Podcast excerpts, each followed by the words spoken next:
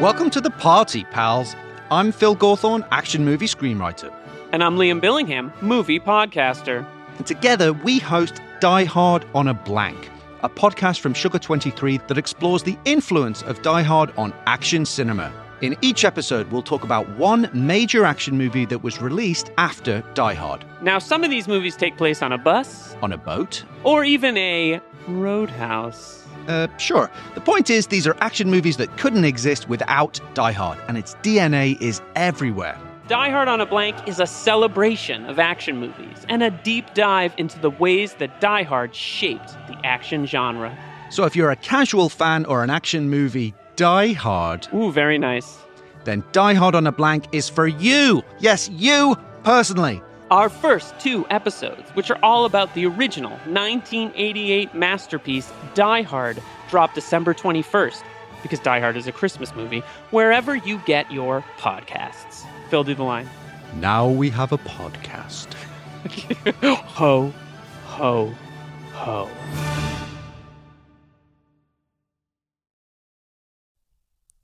Hi, everybody, it's Liam.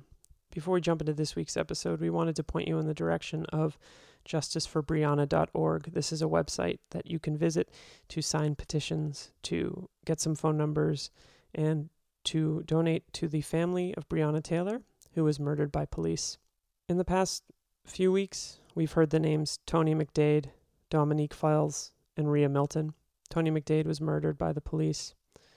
Dominique Fells and Riah Milton were found last week murdered. To support transgender black life, please visit theokraproject.com. There's lots of useful ways you can contribute there. Thank you. We hope you enjoy this week's episode. I'm Liam Billingham. I'm George Fragopoulos. I- I'm Matthew Kroll. yes! And this is the Nailed it. other podcast about movies. Nice, Liam. thank you, thank you. Got me. Got you. Hi guys. Hi, Oeuvre Busters. Ah, here we are. Woo. Matt, what's Matt. going on? You know, just uh, I mean, living the Bat dream. It took all my, it took all of my, I don't know, internal energy to not instead of saying my name, just go, and I'm Batman. Like, like It's hard. this, It's really hard. yeah. But I when did we, it. When we did the Dark Knight Rises podcast, I would just be like, the fire rises. It was great. Yeah, it was great listening to Liam just do that for an hour and a half. Yeah. Was- I it was imagine. amazing. I mean, I'll well, do it right now if you just want. Please you do, can all please listen. do. Oh my god, do the whole episode. do the whole episode that way. Lego Batman. You merely adopted the brick. I don't know. I got nothing. Uh, no, I am very I excited. invented it. I have been uh, trying to play catch up with your your your bat your the, the bat oeuvre that you have uh, continually been busting. I'm Batman. And, and and busting does make me feel good. So uh, I, I, the, the most recent one, uh, you, I'm trying to remember. You did the you've been doing sort of chronologically, uh, not counting you know 66. You did that one, 66, we jump backwards, correct. Yeah. Uh, you just did what? Uh, uh, bat, bats v soups, right? Bat v Soup's Dawn of IP. Yes, we did, and um, and then we have our Justice League episode. Welcome to the show, Matt. How are you holding up in the quarantine times? Uh, you know, I'm uh, okay. It's it's fine. Uh, me and my cat Zoe have hunkered down. Uh, I've been saying to people, um, I don't know if either of you were very much into board games or not. I'm trying. Um, I'm trying. Yeah, George, what about you? I am not particularly, but I don't have anything against board games. right. But Uh, so Fuck there's board a, games. There's a complicated weird fuck board game. I guess now's a good time to play them online, right? Right. Yeah, yeah, yeah.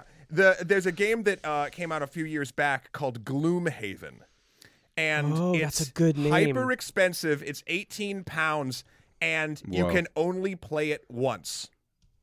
It's got like Whoa. stickers and blind boxes and like a bunch of stuff. And now in month two and a half or whatever of quarantine, I've It's reached quarantine level blue, uh, Gloomhaven, and Ah. now I have I have ordered said thing, and I'm going to try to split it up amongst my my small quarantine of friends I have, and see if we can do that because time is meaningless. Coring, I'm on Steam right now, and I'm looking at Gloomhaven, and it sounds so good. Well, yeah, yeah. I'm I'm super into this. So that's where I'm at. That's where I'm at mentally, physically, emotionally. Uh, obviously, and some other stuff is going on right now that I'm sure we'll touch on as we roll on through. But yeah, I'm Yeah. okay. I'm okay. Thank you for asking. Well, we're glad, and we're yeah. I think there's there's definitely whenever you're talking about Batman, there's room to talk about Law and Order, Yeah. which is uh, on everybody's mind right now. Let me let me uh, in the movie, of course, that we're talking about, George. What movie are we talking about?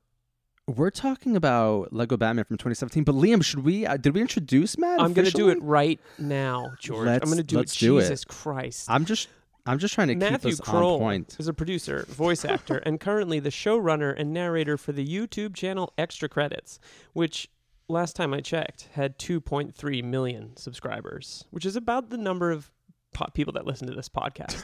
Um, he's also Give the or take a few million, give or take 2.329 million. three million. Yeah. um, he's also the less educated but more handsome in your face, Shahir, half of the erroneously titled podcast, the only podcast about movies. Um, Matt, we're happy to have you here, and I won't tell Shahir you said that. No, tell him. true. Tell him. Tell him that, gonna text that in, that in, Yeah, I'm that texting in- him right now. In, the, in the, the small bit that I wrote, that I specifically call that out because I mean he knows, but it's fun to uh, remind him. I think. Uh, and also, being tall doesn't make you handsome. Okay, Shahir, being tall doesn't make you handsome. Yeah, I mean, technically, now look, if we were to say who has better hair, Shahir does. Who is taller? Shahir is. Who, again, more educated? Shahir is. Um, but I think handsomeness is more. Uh, your your then you your can actually- area. Yeah, it's an and also it, there's a little bit of internal there too. Like you can give off, you can you can exude There's- handsomeness without being classically handsome. Like I don't know, Shahir Daud is. That's what There's we do. variables, of That's what we yeah. do. We just we just exude handsome. We don't actually I possess am, it. I'm seeing that right Um, now. Zoom is fantastic to display handsomeness. the best part That's just about because that I have like this soft filter on. I then laugh and I see the giant gap in the top of my teeth, and I'm like, ooh, ooh. um, George, Yeah, yes. why don't you why don't you tell us what happens in Lego Batman? I would be thrilled to, Liam. So, Lego Batman begins with another attempt by the Joker, as played by Zach Galifianakis, as voiced by Zach Galifianakis, to destroy Gotham City. The Joker is, of course, foiled, Of course. of course, by Batman, voiced by Will Arnett. And Batman tells the Joker in a rather emotional uh, showdown that he actually doesn't need him or have really any feelings for him, and that their constant kind of tangles and antagonisms mean very little to him. Um, this leads obviously to a new plot by the Joker to kind of like get Batman's attention and to show him how important he is in his life. Meanwhile, Commissioner Gordon is retiring, and his daughter, his daughter Barbara Gordon. I just want to pause Ro- and, and, and notice that you Rosario wrote, you wrote Dawson. Barbar. You wrote Barbar Gordon, which makes me think about the elephant yeah. Barbar. Barbar, Well, the- they're close, the- so you can call her, you know, oh, Barbar, yeah. Barbar, I love It's a you. really weird mingling of intellectual properties here. We have Barbara the elephant and Batman. Barbara. We should probably maybe maybe talk about that. So B- Barbara Gordon, as voiced by Rosario Dawson, becomes the new uh, commissioner of Gotham City. Uh, Bruce Wayne, Batman, kind of like falls in love with her. Apparently, also it's like a kind of like royalty, a generational title. So commissioner of Gotham City just gets passed from one generation to another. Uh, it's at this moment also that Bruce Wayne accidentally adopts Dick Grayson, voiced by Michael Cera, who of course is an orphan looking for a father. and Scott Pilgrim. Um, and Scott Pilgrim, which I did not see. Maybe we could talk about it. Hilarity So good. ensues. Hilarity actually ensues from the very, very beginning of this film.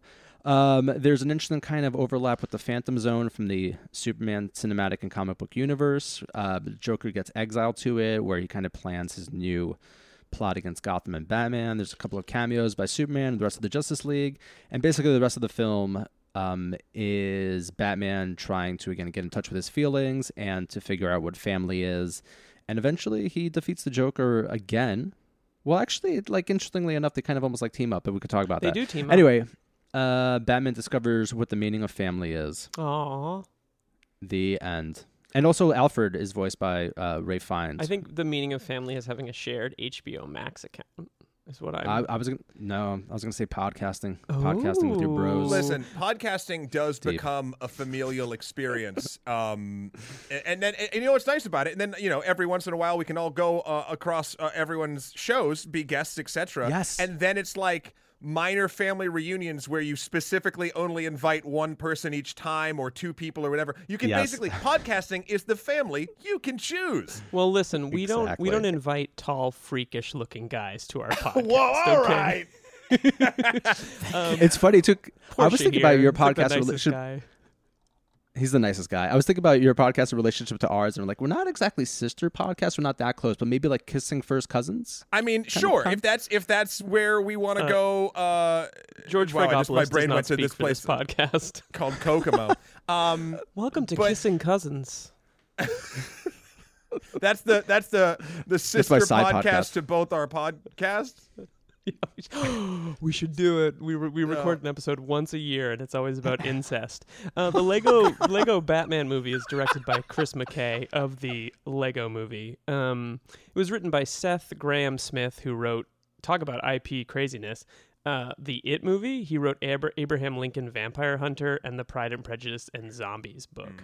Uh, Chris McKenna, who worked on Spider Man, I believe Homecoming, and Ant Man and the Wasp, Erik Sommers, Jared Stern, and John Whittington. It was produced by Dan Lin, Roy Lee, and most notably Phil Lord and Christopher Miller, who, if I remember correctly, produced Enter the Spider Verse, which I think is one of the best superhero movies ever. The voice cast, some have already mentioned, but we'll bring it up again. Will Arnett as Batman slash Bruce Wayne, Zach Galifianakis as the Joker, Michael Cera as Dick Grayson slash Robin, Rosario Dawson as Barbar Gordon, Ralph Fiennes as Alfred Pennyworth. I can't believe they got Ralph Fiennes to play Alfred, and it was in a fucking Lego movie. Jenny. Slate as Harley Quinn, Hector Elizondo, Elizondo as Commissioner James Gordon, and my favorite. There's a lot of like crazy cameo casting in this, but I had to note that Billy Dee Williams plays Two Face because it's such a great callback to 1989 Batman. This cast in this movie is ridiculous. Conan O'Brien is in this movie. Conan Oh, yeah. O'Brien. Is he? Um. Oh, who is he? He's like, he's one of the minor villains, right? Or is he? He's is he- Riddler. Riddler. Yeah, yeah, yeah. He like shows up and cackles, and like I think Conan O'Brien would be a pretty sweet Riddler in like a uh, like a like I think Conan O'Brien could play Riddler, except the whole time he'd be like Riddler. Ugh. I mean Yeah. Conan. Oof, he's so tall. You'd be, yeah. Um, this film was rushed into production after the success of the Lego Movie and the popularity of Lego Batman. They did the whole thing in two and a half years, from I believe like green light to to release, which is insane. It's nuts. And a quick quote um, that I thought would be an interesting way to talk about this was the direct, which is director Chris McKay saying, "I basically pitched the movie to the studio and said that I wanted to make Jerry Maguire as directed by Michael Mann with a lot of jokes in it, and they kind of let me run." With that, I, I think that that's a good starting place to talk from. What'd you guys think, Matt? Had you seen this before? Oh yes, very much so. Um, I think we might. Yeah, we did. We did. Uh, we did an episode on this when it first came out. Oh shit! Uh, but I should had not watched it, and I had it on Blu-ray, and then I watched it once after that, and then so this is the third time I've watched this film. Um, and you know, it's funny because I, I was talking with some people saying that I was going to be on the show and that I was going to re- be rewatching Lego Batman, and everyone who had seen the film was like, "Fuck yeah!" Everyone who had not seen the film was like, "Oh, like, like, really?" And I was like, "You don't fucking know." Like, it's it's this weird thing because like because people even think, and I, I'll, I'll die on this hill. I think. Um, people like or dislike the Lego movie. I feel like overall it's gotten a, a positive um, response, but there are people that are just like, I don't, I don't, I'm not into it, right? Mm. I think even those people would enjoy Lego Batman for reasons I'll get into a little bit later. Um, but the I, there's just something there's an overall joy to this film that I think it's firing on every cylinder and it's working on like five or six levels that uh, most a lot of animated films do like one or two things. So like some for the kids some for the adults. But this is like even down to the Billy Dee Williams cameo as two-face Yeah. like it's firing on a trillion cylinders even down to like my b movie love affairs with stuff like Gymkata. Like it there's Yes. a Gymkata there's two Gymkata references in this Crazy. film Oh, that's there's- right. Yeah, and- yeah. And I, I think that's interesting. Yeah, there's two Gymkata references. Yeah. So i don't know i i love this film i was so psyched when you when you guys uh uh, invited me on to talk about it uh yeah so i'm i'm i'm ready George. I had a lot of fun Yeah. watching. This is the first Lego movie I think I've seen actually. Um, although, like, obviously, like, I'm aware of like the franchise in general, and I know. have heard I great- know Lego. I know. I know I've Lego. Heard, I've about, heard of Yeah, them. I've Leg- heard of that. I, leg- I, I can't wait. I can't wait for the Playmobil, the Playmobil film. the Oh. duplo film The yeah, Duplo- we can't have wait. Duplos. Can't, can't fucking wait. Um, I just had a great time watching this. I Mhm. think I, um, I had, I mean, issues. I had um certain kind of reservations. I think similar to what uh reservations that you had, Liam, about maybe certain aspects of it being a little bit kind of like cliched and a little bit kind of predictable. But this, especially coming from the Snyder films and how fucking serious those films are, this film was like such a breath of fresh air.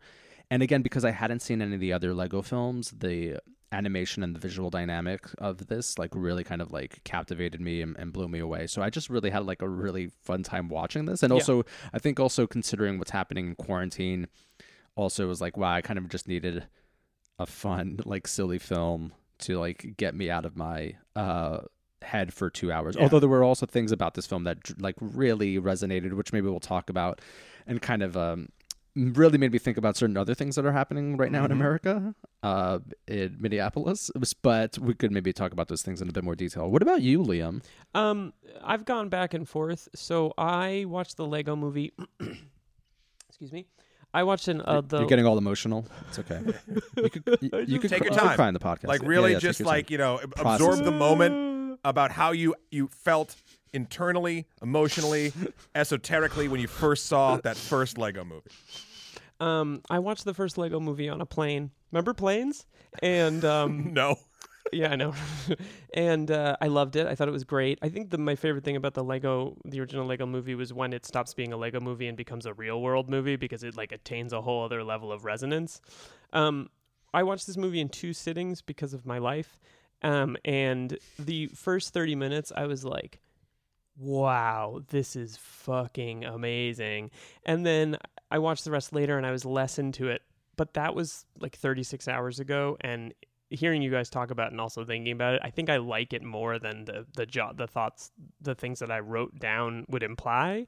Um, I also think that I probably, and I think George can speak to this. Um, I don't recommend watching every Batman movie in a row over and like a, a shortened period of time because it, it it makes you a little less um, able to just absorb and enjoy the experience Yeah. of Yeah, leave that with to the, Batman professionals. Of leave course, it to the yeah, yeah. professional leave it to the real um but i think that this movie has some of the i would say that this is like a top th- th- top three to five batman movie um and i think it's in some ways the most subversive I'm gonna and hot i think take that's hot, exciting hot take. I think this in the year of some Lord 2020 is the best Batman movie. Whoa, that is. no let's take. hear let's hear some if you if you can sort of improvise in the moment could you rank maybe your top three or Sure. four batman Uh, movies So right, so uh, you know, um, going in this order, say that is the top because the one that sort of ping pongs back and forth for me for top is Batman Returns. I think it's for me personally Nice. is sort of the right mix of when I saw it as a kid. So there's the nostalgia, but you go back and watch it and it's much darker than you remember, and it's Right. also kind of like it's dark, but it's still fun because it's Batman, not like Snyderverse dark because darkness is dark and also dark, dark, dark. So like that that's sort of where I sort of land dark, on on- dark yeah. All great movies start in black. And then um and then probably and again, hotter milder hot take. I think Batman Begins is my next one on number 3 followed by Hmm. Dark Knight. Um I really and that wasn't true for a long time, but I really like Bat- Batman Begins was the first like time when I was like oh, this can be reinvented. And while while I will probably say that on a standalone, like you know, if you rank all of the imaginary points that you can rank movies on, like yeah, The Dark Knight is a is a more grand, impressive film, and therefore could be considered better. It's also can do that because of the work that Begins did. Mhm. Like so, I I just when I watched Begins, I was like, holy crap, they put Batman in the real world. They put Batman in the real world, and they made it make as much sense as it possibly could.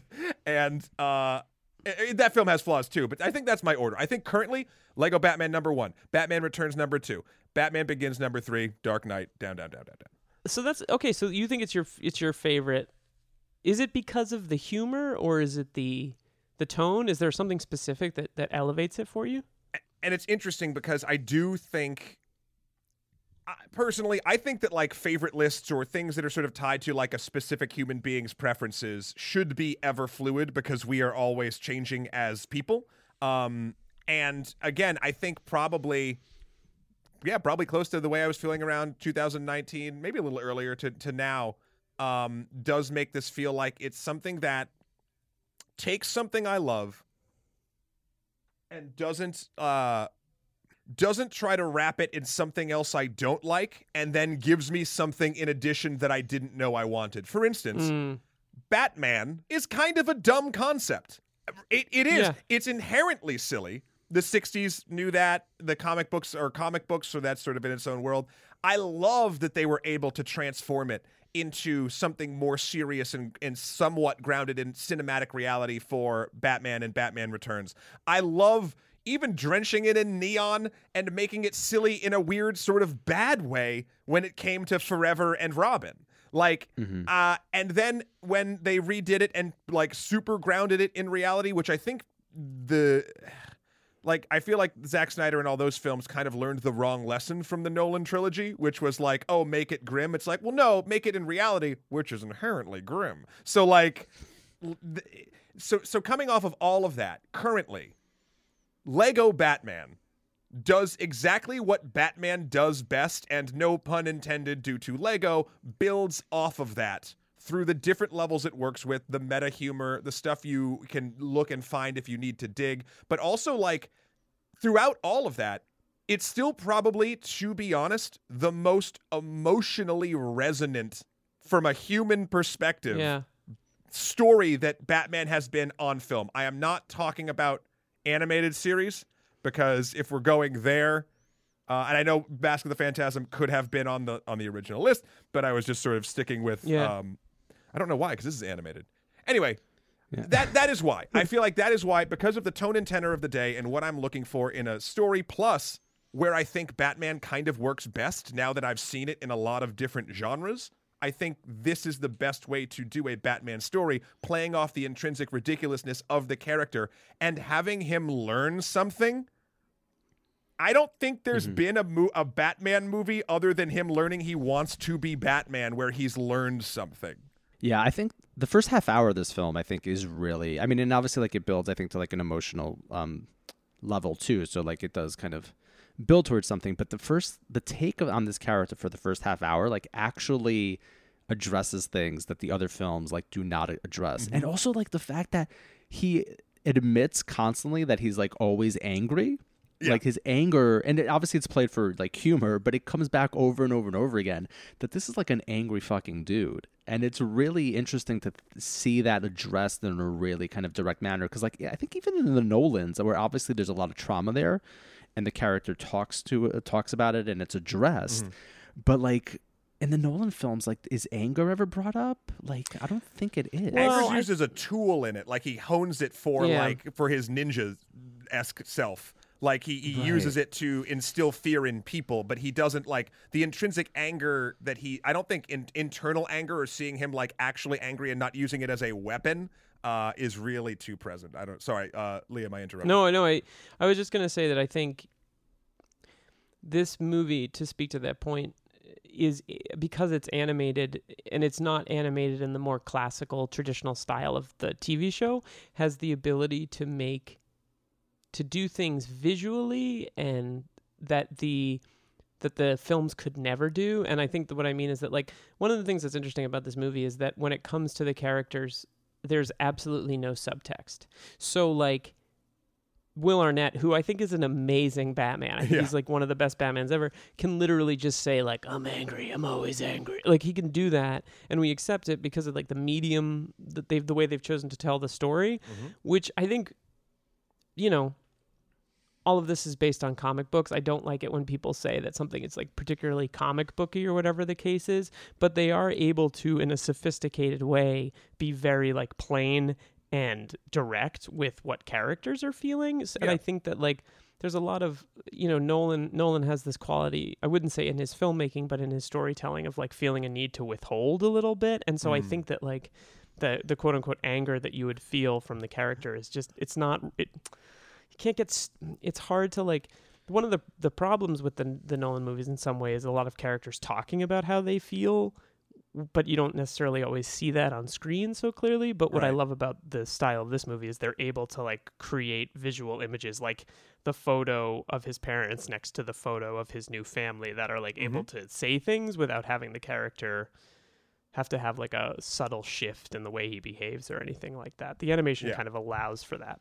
and this might be the first one too, along with sort of uh, Batman Bruce Wayne learning something, is also the thing that also like does address outside of a fear toxin the concept of fear f- that what Batman is afraid of rather than him just constantly using fear against criminals air quotes are all around in in all of this Mhm. So like it, it- you know, I think uh does Alfred call it out in this film where he's like, "Oh, your your greatest fear is uh or losing or is having and losing a family or something along those lines." Right. Um which is oh no, being part of yeah, your greatest fear is being part of a family again.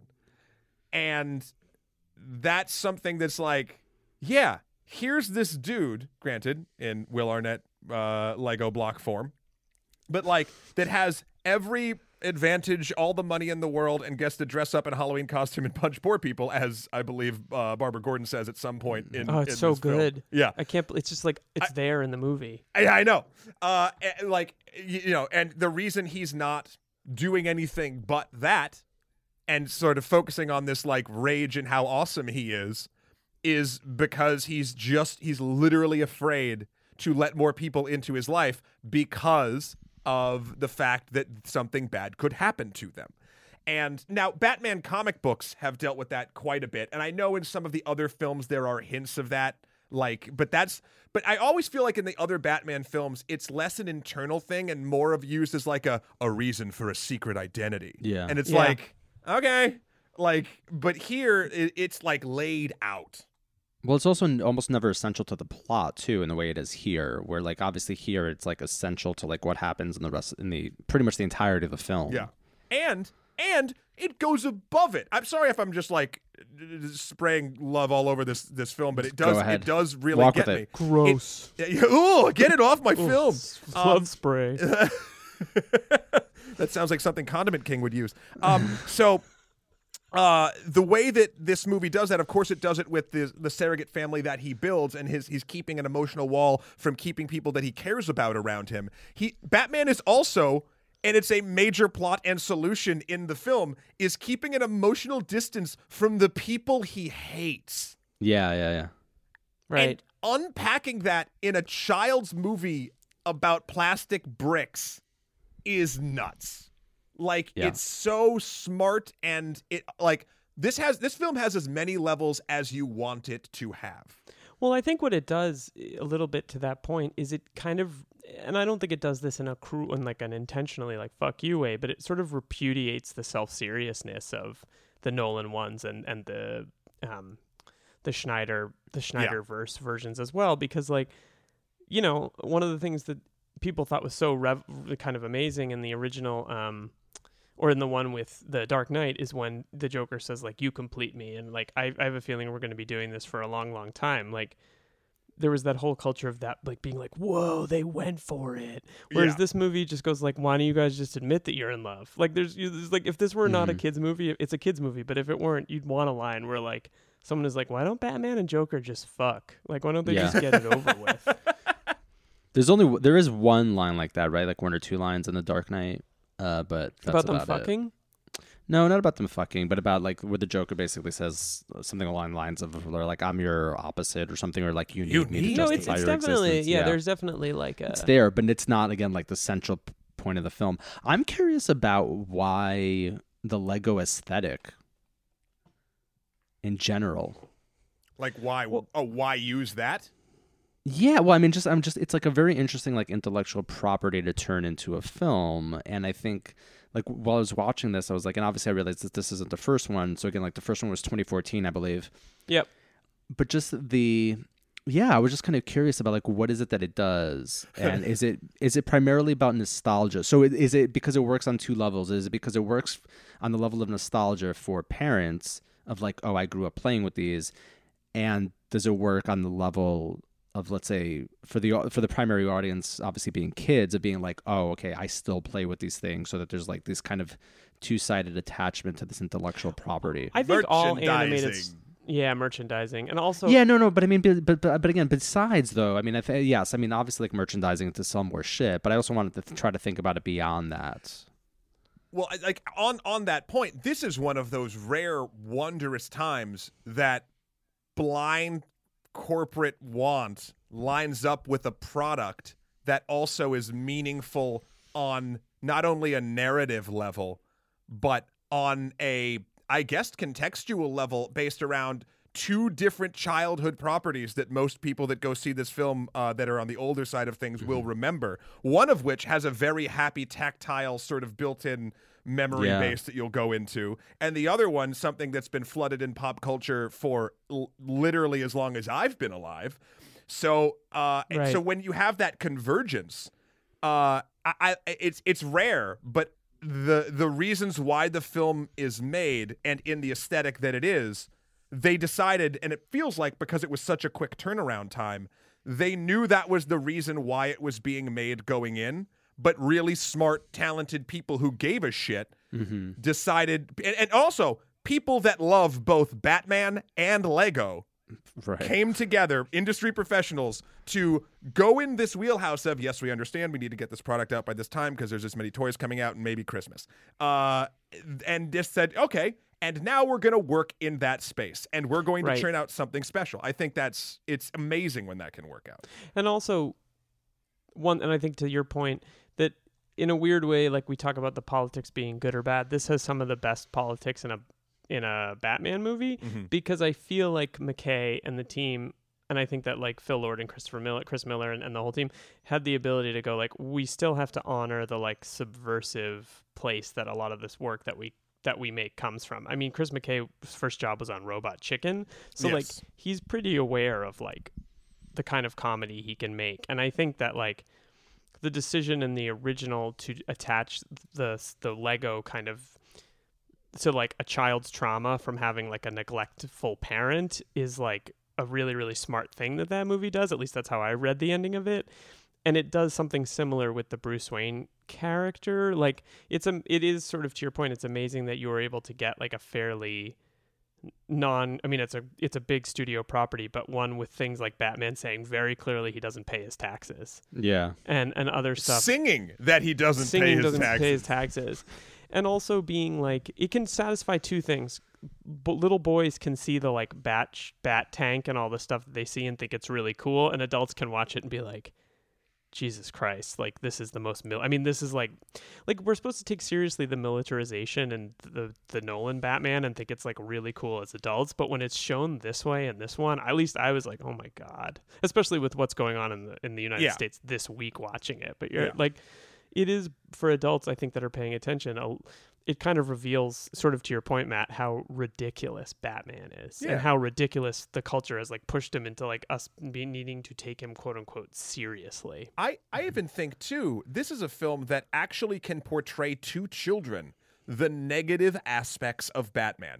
On the mm-hmm. other films, no matter which versions we're talking about, whenever it gets dark or sort of sad, it's just a slow scene of a rich dude in a mansion or in a in a tricky situation or whatever, and it's just like a slow brooding moment with the stand, and you see the bat signal, and you're like, yeah, that's emotional, or it's you know whatever. He's working through stuff in those particular moments what kids can probably understand better for a, uh, the sort of negative sides of Batman is the loneliness and the boredom.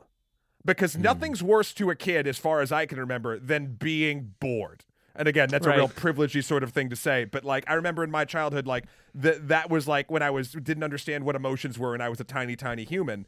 Like when I was bored or alone, I knew something was like, it, or me not being able to deal with that, or whatever, it was kind of like something was wrong, or I didn't like that. So this movie's Right. showing that the negative aspects of Batman and how he acts causes him to be bored a lot and alone a lot.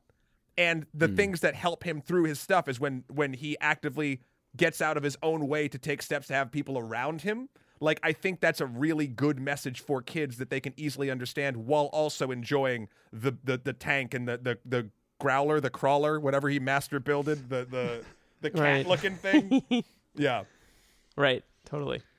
Um, how did you guys feel? So, like, I think that one thing we've we've hit at is the idea of like we see him as lonely at the beginning of the film. We see him as bored at the beginning of the film. I don't know if uh, if you guys thought of this at all, but uh, the the scene when he's alone and he's like having his dinner, heat the lobster thermidor, he, he, lobster heated up, whatever, made me think a lot about David Fincher's The Game, which is Oh, another wow. movie that Huh. that has a scene early on where we see Michael Douglas like alone in his house on his birthday because he has like all the money in the world and he's like a piece of shit and you know one thing that the game does that that the, the Lego Batman movie does is the arc of the character is to basically like take his his sort of self-absorbed lonely and somewhat angry existence and become like more of a people person which like mm.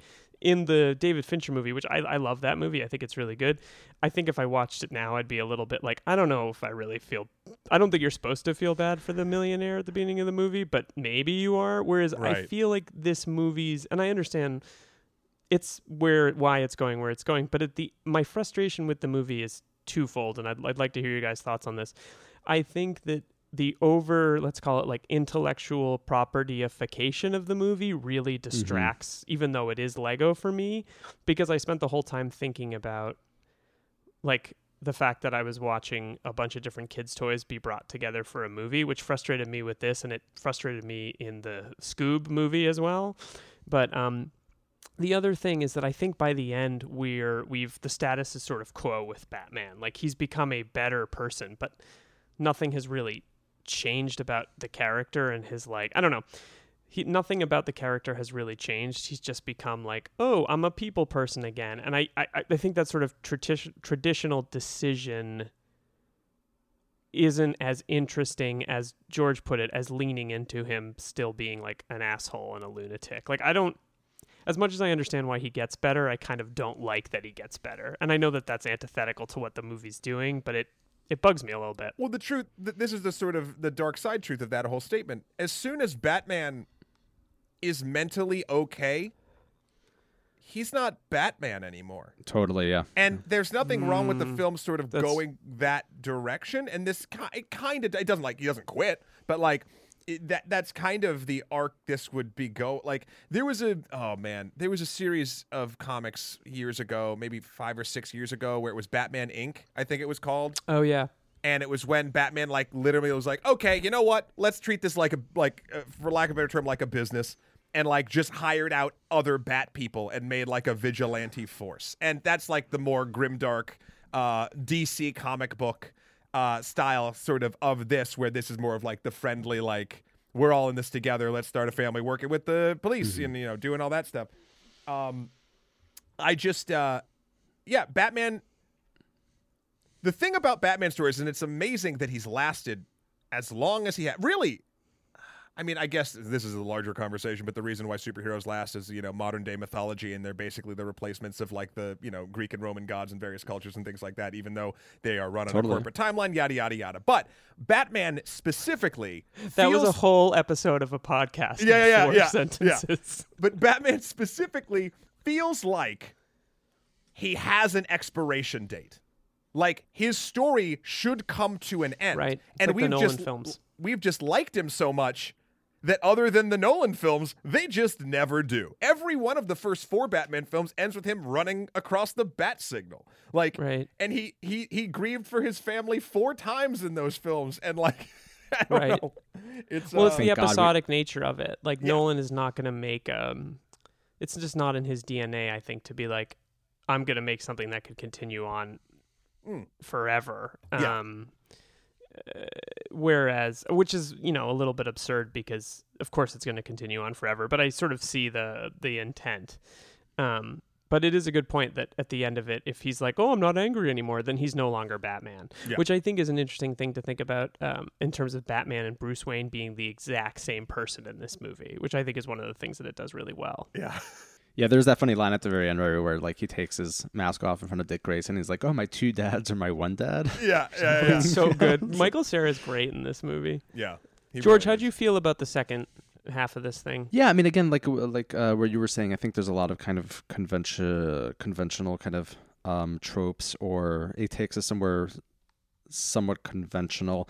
Um, I agree with what Matt said, and I think like that, for example, would have been like an interesting turn. Like what happens to the character, let's say, when he resolves all of these kind of traumatic issues that he might have, and how that would obviously kind of like lead to the end of Batman. the, the dual identity of like Batman is. I think the other kind of like issue that I had with it is like why is it that we have to have like kind of this establishment of a conventional family, and so where the like the family gets kind of reconstituted, obviously. So like Batman's the dad, Bat girl or Bat woman Barbar. is Barbar is obviously the mom. Alfred is this kind of patriarchal, uh, more so patriarchal, like grandfather figure, and obviously Dick Grayson's the, the child or the son. And I would that was kind of the part that I would I kind of like took a little bit of issue with. That again, it's just like it leads us to this kind of somewhat conventional place I in have- terms of the Yeah. Constitution of the family. I have a few issues around that too. I feel like I have been. It's been nothing but a love fest so far. We could get into a little bit some of the, the negative things, and uh, you know, other than Fuck Steve this Mnuchin movie. being one of the executive producers of this film, Is he uh, still? that's- Is he a producer on this one? He too? was an executive producer on the Lego Batman movie. Oh, I missed that. I missed that part. He yeah, should be the villain. Yeah. Uh, also, might have been illegal depending on who you're talking about. Constitutional law Oh, I'm doesn't sure matter. it was illegal. Um, Oh, that's right. 2017. This film. Yeah. Yeah. God. God damn. uh, how Same year young as- we is were. This same year as uh, Dawn of Justice. I It is It right. is, right? Yeah, think I think it's the so. same year. Yeah. Yeah. Yeah. Um, one of the one of the other problems I had with this film was it not knowing. This seems kind of standard for a lot of bat work. Uh, what to do with a female character? Um, uh, first, you have the Dreamweaver moment. It's not they don't play Dreamweaver. I forget what song they play when might. he's. Is it Dreamweaver? Is it Dreamweaver? Uh, That's I feel like that's Wayne. Every time because of Wayne's no, that's World. Wayne's that's World. It's where Wayne- I go. right, right, right, right. Um, right. Ooh, yeah. Dreamweaver. Ooh, I had to sing. I haven't sang in a long time. it's like I'm there. I believe you can get me through. Oh my the God, is that whoever sing? Who sings Dreamweaver? I don't know.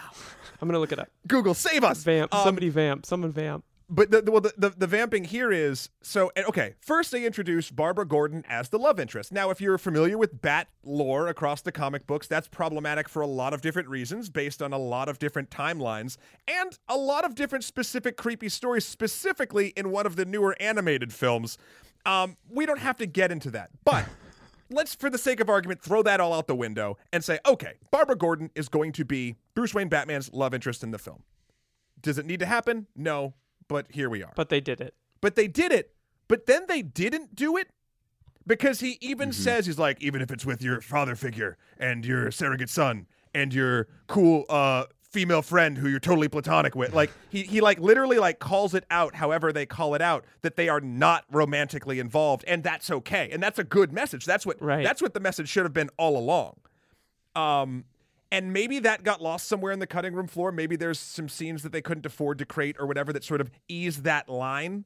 Um, but like they try to have their cake and eat it too with Barbara Gordon, and it, I think it would have been a much stronger thing if it didn't even take the thing where Batman was like actually interested in her. He was just seeing uh, her as the commissioner is not agreeing with the way Batman does shit Right.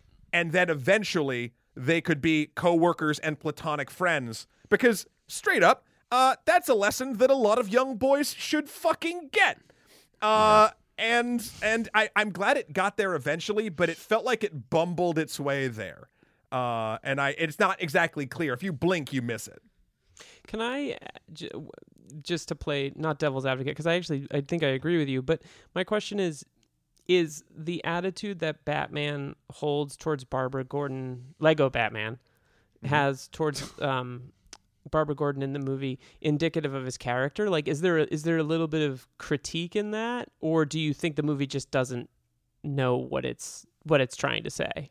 it, I, I i think it is trying for critique Okay, I think it fails on that because for three fourths of their relationship, two other times in the movie, the the Dreamweaver or whatever song moment it was happens by Gary Wright, by the way, Thank you. Gary Wright. Thank you. Yeah, Oh, Gary. don't know Wright. who that is. Oh, Gary. Friend, friend of the podcast. Gary Wright. We're putting you in this Batman movie tonight. Um, Nice. so so and it like does it and then it kind of forgets that when it, especially when it goes back to the joker sort of emotional thing and then there's just one more call at the end like oh by the way we're woke So like, Mm-hmm. the, Mm. and maybe it's called out. Maybe it's so glaring to me because every other critique of the Batman story and the problematic things of it, like again, the the anger, the fear, the loneliness, all that stuff is played up for laughs and to get you like, oh yeah, this is Batman, and then it kind of comes to a natural roller coaster smooth ride esque sort of down to where we're going to end up at the end of the movie. And in this one, it just sort of drops it two thirds through and then has a throwaway line at the end about Barbara Gordon. And so Yeah. it hits the note, but it's definitely flat. I guess is how I would put that. It's really interesting. Um, yeah, I, I don't know. I, I thought I had something to say. George, I don't have anything to say. George, vamp. Damn. Uh, should I sing? Should I just Yeah, yeah, sing. you haven't No. sang No. I, I usually save it for before we start recording, just to like, you know, Get the energy final countdown. Warm up- He's like, it's war- the final warm up the voice and whatnot. I- the other, the other, the other nice, love the is it reverb? Yeah, it was Rebecca? You can cut that Uh, out if you. Want. It's called no. No, That's, no, we're- that's we're going in the whole keeping that. Are you episode. kidding Are me? you kidding? Yeah. That and your uh, we're gonna turn on the Bane filter. the other thing that the other thing that for me like did not really land well um and i think it's because of obviously what's going on now in america is the, the whole thing about like her graduating from like the harvard of police. Harvard School of Police. yeah and i was and i was like i was like does that mean you are like r- really excellent at extrajudiciously like murdering civilians in the streets? Is like that's what we're going for? Oh, like it was just like it was like thinking about like the politics of like vigilantism and the like the association with like Batman and the police in this film and I was like oh man. Again it brought up like all of these reactionary politics that are to some degree endemic in the franchise. So that what I loved about this film again is that there are like these critiques, like right, these moments of critiques of the politics. But again, it's like this kind of question that I constantly have about like, well, can we do something with these characters and with this one character in particular that like eventually gets us to a place um, where it's like something exceptionally entirely new. Well, there's they're And, like- all. sorry, go ahead. Oh no, like again, like why can't we, for example, just have like one of these movies, like just one where at the very end the character's like, I've overcome all my trauma, I don't need to be who I am. Let other like kind of forms of justice like do this kind of work, Or right? even- and this film almost gets us there. and even uh, you know uh, you could even put it and i guess maybe the nolan verse kind of does this because like batman like look trauma is trauma and you never actually get over trauma you learn Right. to live with trauma and so like I feel like the Nolan verse kind of does it in a weird way in that moment with uh, uh, him and Selina Kyle and Yeah. Alfred at the thing. Like that's kind of a very Christopher Nolan esque like resolution. Uh, Mm-hmm.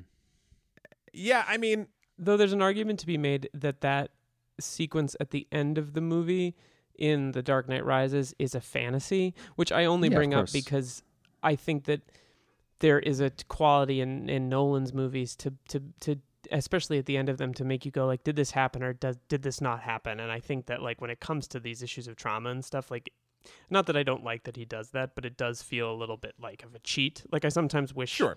the endings were a little more concrete. It's what I love about the ending of um, The Dark Knight is that it creates two potential ways to interpret what's like you know the fact that Gordon is lying and what was actually happening is more int- like I think that that's a really great touch. I don't think it works quite as well at the end of Dark Knight Rises. That's why you also really love the ending of uh, Dunkirk, right? Because you're like, God, what happens? We'll never find out what happened during this war. oh well. It's like we're just gonna have to guess. It's that Christopher Nolan ambiguity. Oh, I, I, I don't get it. A hot take again. Uh, my hot takes I'll call out all the time. Uh, Do it. I'm not a huge fan of Dunkirk. Oh, I really let's- like oh. it, but that's a different. That's a different, different podcast, but uh, let's different uh, podcast. tying it back to sort of Dig how. Nolan's Nolan's handling of Batman and his Mm-hmm. directing sort of I guess style or the types of stories he likes to make. And please don't get me wrong, I know intrinsically Dunkirk is a fantastically made film that does not land for me specifically. Um, Mhm. uh, uh, the the way that I think the way that Christopher Nolan does storytelling, uh, for me, ha- has to sort of land around a large specific concept as opposed to the insane machinations of war.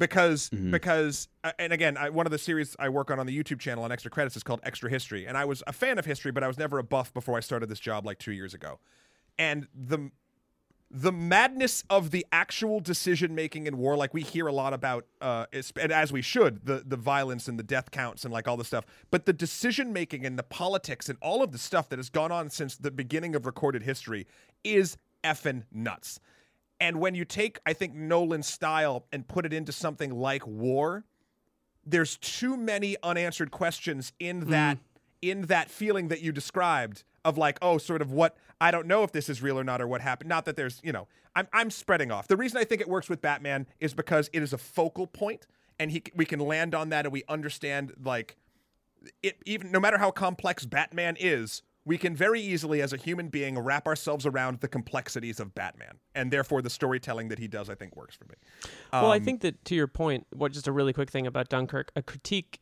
or a, pro- a real problem I have with Dunkirk is that the Nazis are never referred to as Nazis. They're always just referred to Yeah. as the enemy. And like again, I like that movie a lot, but I think there's something to me apolitically problematic and not being about not being like, hey, the people that the um, the British in this case are fighting are fucking Nazi fascists. Like I wish the Yeah. movie. It's such a Yeah. Nolan thing to be like, it's not about that, and it's like, well, it is. Like history will dictate that that's what that is. You know what I mean? And that really bothers me. and and we should that film. continue to keep ha- reminding pieces of, of even entertainment and history that that is an important message of it like I, I- Right. uh, that's a bigger conversation uh, you know germany is not letting people forget it in a good way in their educational system and stuff like that and other places already started to have and it's only been what 60ish something years Right. years. Well, So- this one, for example. You. um, Um. Yeah. but back to back to George, uh, your your your point uh, as well about sort of the handling of police. Mhm. Um, yeah, it's a dark time to have a gung ho sort of. Well, again, p- policing human beings in society is a complex as fuck topic, and Yeah. because everything is as simple as possible to get the archetypes across in this film, the police are seen as bastions of good. And Barbara Gordon is sort of the people coming out and saying like calling out the problems with vigilantes and and whatnot, yada yada yada. Um, but it is hard to rally behind that currently, knowing that police are not a monolithic force of good. Uh, there are bad eggs abound, and, I and would. Yeah. what was that? No, no, go ahead. Yeah. yeah. Oh no, so like, um, I mean, and and I know, oh, God, I hate doing this in a movie about uh, a podcast about Lego Batman, no, but like, I mean, it's yeah. good. like I mean, straight up. Side note: Black Lives Matter. Uh, white silence is literally white violence. I hate that that rhymes. And also, like, go donate to a million or whatever these funds that are the Minnesota Freedom Fund. Minnesota Freedom Fund. Yeah. Uh, yeah. I, I donated to that this morning. Like, uh, uh, you know, and I'm sort of waiting to go through on my own social to do stuff. I've just been doing retweets right now because it's complicated, and you know, but like, y- we all have to make sure that we're we're we're, we're speaking up however we are able to, and going back to Lego Batman. Well, no, it's, it's uh, I mean, it's this is not a film that deals with that. What was that? I think I think that, that, that this is exactly the right thing to talk about when it comes to a movie like this. Which I'm a- is- you know, which is strange that eh, well you know what you know what okay yes and despite the fact that it is it reminds us of how horrible the world can be it is a good thing that we can take a topic like lego fucking batman and actually use it in a context like this because straight up yeah. 2017 I, I i maybe someone wrote about it. I don't think anyone was talking about this movie in that context. And that's not to say that the things that are happening today weren't happening back then but like the a painful sore in america has been opened. And now we can look at things that have been created in the past to hopefully uh, see what we like, what we don't like, lessons that can uh, can be learned, or ways that we don't want to do things in the future. Um, uh, and also, uh, fuck Clayface because he's the worst. I don't know. I'm trying to bring it back well, to something light. The thing, the thing that, I, and George, you should jump in here, but I, I feel like one thing that the the, I don't think that I think that a lot of the the films will offer up a small critique or a little. They'll look at Batman and examine and go like, "Is this what we want?" Mm. um, and they're not as good. Some are better than others. I, I think that there's a point of we can disagree about this or agree, but there's the movies aren't great about questioning like why why are the cops always the good guys in these movies? Like Mhm. Or They're or always the there or guys. there there's corrupt cops, and that's the reason why Batman has to sort of exist a little bit, depending. right, Um, but yeah, no, that's very true. like But we're Gordon never, is there's no real critique of like a Law and Order state. But the yeah, I mean the, that's why like the Gordons, for example, even though like for example in the in the Nolan films, obviously there's like a bit more nuance to the Commissioner Gordon character, but he's never portrayed as being representative of a overall corrupt institution. He's just like again the good apple. He's the quote unquote one good cop. He's the Yeah, one good exactly. cop because it, especially. Did you guys watch Gotham?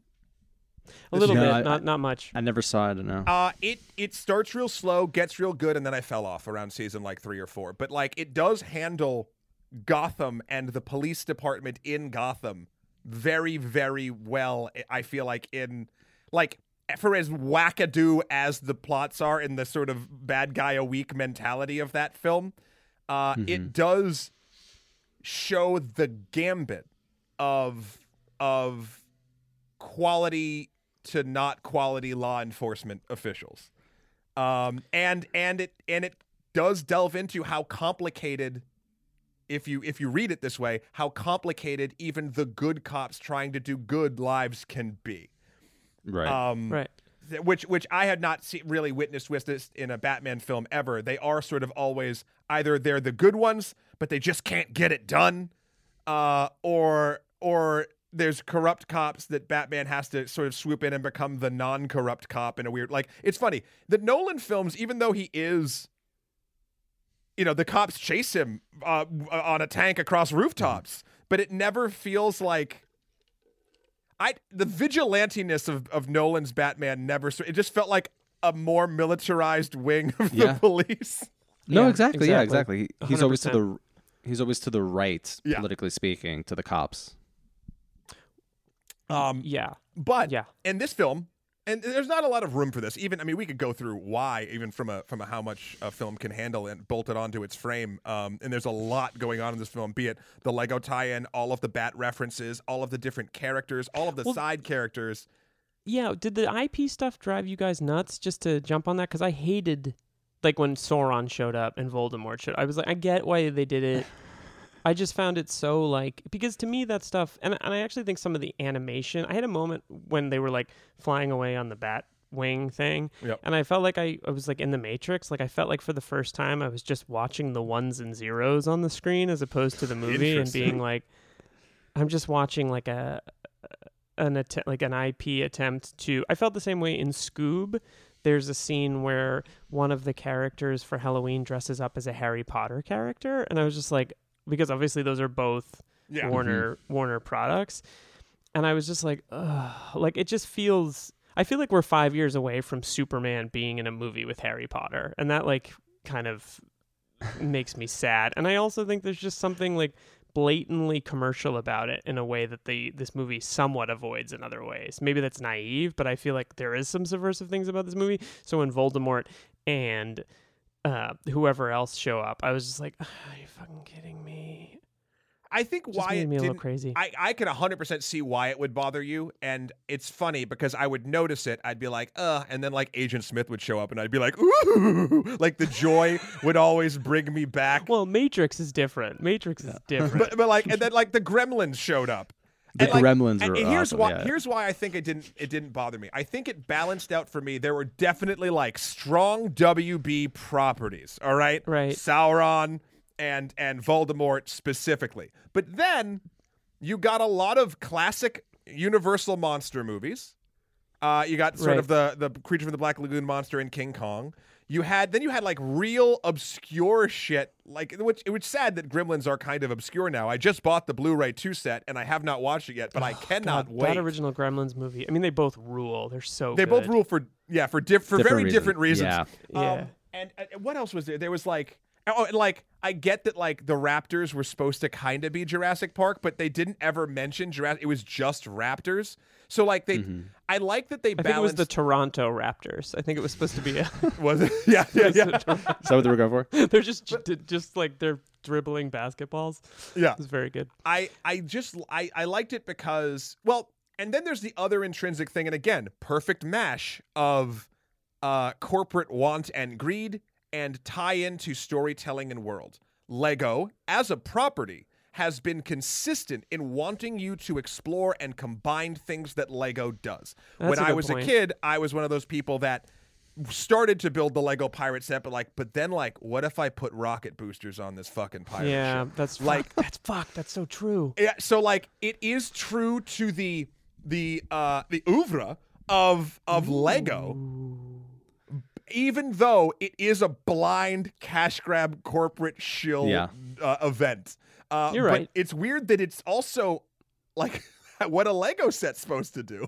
That's true. No, it's that's a really good point. I think we should have a bell that goes off when we say oeuvre. Oeuvre, of Oeuvre. course. We should. There should be a Ding, counter. ding, ding. Um, Put that in, Liam. Work on it. this was great. I think we should wrap it on up Yeah. unless you guys have any other final closing thoughts. Uh, uh, great film. Watch it. Also, go watch Gymkata. Not a great film. I just want, want more people to see it. I gotta watch Jim. Co- that is one thing that's interesting, though, is that I do. Th- I think that like you know I've been watching a fair amount of Sesame Street with my kid, Uh, HBO. I do. I do feel it's great. I Yeah. do watch. it. Guys, you guys got to check out uh, "Not Too Late" with Elmo, his new talk show on the HBO Max. But um, I do appreciate that these, the like humor cartoons, kids shows, they're always really for adults. It just feels a little bit like when there's a Gymkata reference in a Lego movie. It just feels like it's a, it's almost like a little too on the nose. Like I'm almost like, yeah, I get it. It's for me. I get that this movie is for me, a 37 year old male. Like I get it. It's it's my thing. It's just it's oh, it's it's just a really interesting Hey, side note. you But know I should what? watch Gymkata. You should. And also, film studios pander to me.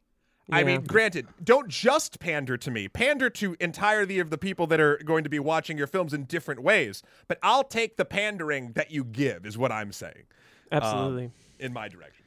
George, Gymkata watch party. That's what we got to do. Gymkata. wa- I think it's on Netflix. Yeah, again, I just had a really fun time watching this film, and I highly recommend it. Um, we didn't talk about Michael Mann at all, but that's fine. It doesn't really matter. Well, it's funny because you, you mentioned Fincher, and I was like, why are you mentioning Fincher? This is like they were going to do like the man talk. Oh yeah. Well, I, they're both I mean, it's mannish just- man. Well, it's just about like again the obsessive kind of masculine dude, right? Who's again kind of uh, dealing with this kind of trauma, and Right. he's um, he's like a damaged you know human being, and a lot of that has to do with the fact that he's like a dude. You're the Michael Mann now, dog. Um. Any? Okay. Uh. Well, that that was that. Do we have anything we want to talk about next on the show? Uh. Our final. Our final regular episode on Thank Batman, Wow. God, which is actually on Joker, uh, the 2019 Fuck. motion picture starring Joaquin Phoenix. Good, And- good luck. you guys did a you guys did a great episode on it too. oh, thank yeah, I'm gonna go back and listen to that. Yeah. Um, so yeah, in a couple weeks we're gonna have Mark Pagan from the Other Men Need Help podcast to talk Nice. about Joker. Um, then we're gonna wrap up the season, and then season four on the 16 films made by Akira Kurosawa and Toshiro Mifune. Hell yeah. Hell yeah. Comes out. Um, please, if you have a chance, ladies and gentlemen, rate, review, and subscribe to the show. Oeuvrebusters.com. Podcast is Oeuvre Busters. We're on Twitter, we're on Instagram, we're on all the places. And to um, emphasize, yeah, we'll include a link to the Minnesota Freedom Fund. This episode's going to come out later than um, Yeah. Like hope well i mean in some Yeah, ways who hopefully knows? we won't be talking about this in the same way that we are but uh, regardless I mean, that's people a good place yeah, to give money They're to. always doing good work anyway. they're doing good work um, please uh, support support the people doing the work that needs to be done right now and do the work um, matthew Yes, Theo. where can we let's talk a little bit more about the only movie the o- let's talk about the, The only, only podcast about movies um, it's it's confusing because going the on? asterisk is somewhere. Uh, why don't we do it right now? We're doing um, oh boy, well, oh, oh, oh. Okay, so this will have come out by the time this Nice. airs, so people will go back. We are actually going to do the Matrix. Shahir and I have been Nice. really wanting to go back and um and uh, you know do some comfort food movies. We're also going to be doing Lord of the Rings at some point. But the great part about the Matrix episode, and I can say it's great even though we haven't recorded it yet, is because Keanu's due gonna be the on it. fact that Shahir Daud knows fucking everyone from New Zealand. Oh, that's right. Uh, we Because it got we connects. got uh, I, I'm gonna butcher his name. Uh, Julian Arahanga, uh, who played APOC in The Matrix. Oh, nice. Uh, Shahir does an interview with him. I've heard snippets of it.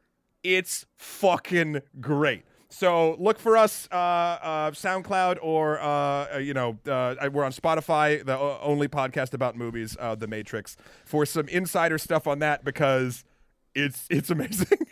Don't right, listen we're to gonna, us. we'll link. Fast we'll forward link to that part. anything you send us. We'll Fast Yeah. forward. Skip the Are other you, stuff. uh, just quickly, are you guys doing the entire trilogy or just the first Just one? the first one for now. Uh, wait, they Oh. made other ones? I think they did. Yeah, I've Uh, heard. No, I actually could do Wanna, I want to revisit them because I never the- saw the third one. real like you never legitimately. saw it? No, I only saw Reloaded, and I was like, Uh, and I never saw. But now I- they're all on Netflix, so maybe I'll watch them. I I want to rewatch them because right now they're the meme, right? Like oh, like I did, I literally did the dumb joke that everyone's done for years. Oh, about the Matrix movie. Uh, I want to rewatch them now with sort of fresh eyes because maybe I was too harsh on them when they maybe I not. love the original so much. I love Yeah. it. and I the Animatrix uh, overall was wonderful, Really And- good. And the video game Enter the Matrix was Enter the like Matrix was a good legit cool. Well, just the Um, bullet time stuff was so neat. Yeah, yeah. But yeah, uh, please check out that episode. Also, uh, check out the good works we're doing over at Extra Credits. I believe at this point we'll have we will have wrapped up our oh our history series. Speaking of war, uh, we just did a series on a five part series on dividing the Middle East, which was basically Whoa. the story after World War One and how the great powers fucked everything up there. Some light stuff there. Yeah, Yeah. yeah. it's just- if you like Doesn't Sharpie sound- Sharpies on sound maps, uh, come on down. Well, we'll include links to all that in there, and I'm actually going to check that out. That sounds uh, really good. George, I forgot to mention our new tagline. Do you want to mention it? Yeah, Oeuvre Busters, deep dives by dialectical dudes. Yeah. The the dialecticist and the dudiest. The most- Or dudes. dudiest. That's us. The I most was- dialectical dudes. Okay, Isolate that. that isolate. That's going in the intro from now on. Um, Matt, this has been a pleasure. Thank you so Thanks, much. Matt. Yeah. Thank you It's a lot of guys, man. It's so much fun talking with you. I'm glad you're doing well. I- I'm loving the show, and I'm very, very happy to have gotten to be a small part in this building block uh, Ooh. cornucopia of bat oeuvre that you have created. I really do appreciate it. I mean, again, if if if kissing cousins can't get a, together every once in a while and talk about films, Kissingcousins.com. what can we do? Check out. I- oh, don't go there. I'm sure it exists, and it's not. yeah, I us. know, Let me Liam. just- I Liam. Let me just check it out. Maybe Oh, like God. maybe we could get like It links to- kissingcousins.edu. It links to Donald Trump's website. That's, oh, that's so weird. Oh wow! I was Liam Billingham. I was, or maybe still am, George Fragopoulos. and I am eternally Matthew Kroll. And this was Oeuvre Busters. There we go. Oeuvre. Oeuvre Busters. I was born in Oeuvre. Nailed it. I didn't bust until I was I'm gonna cut. a man.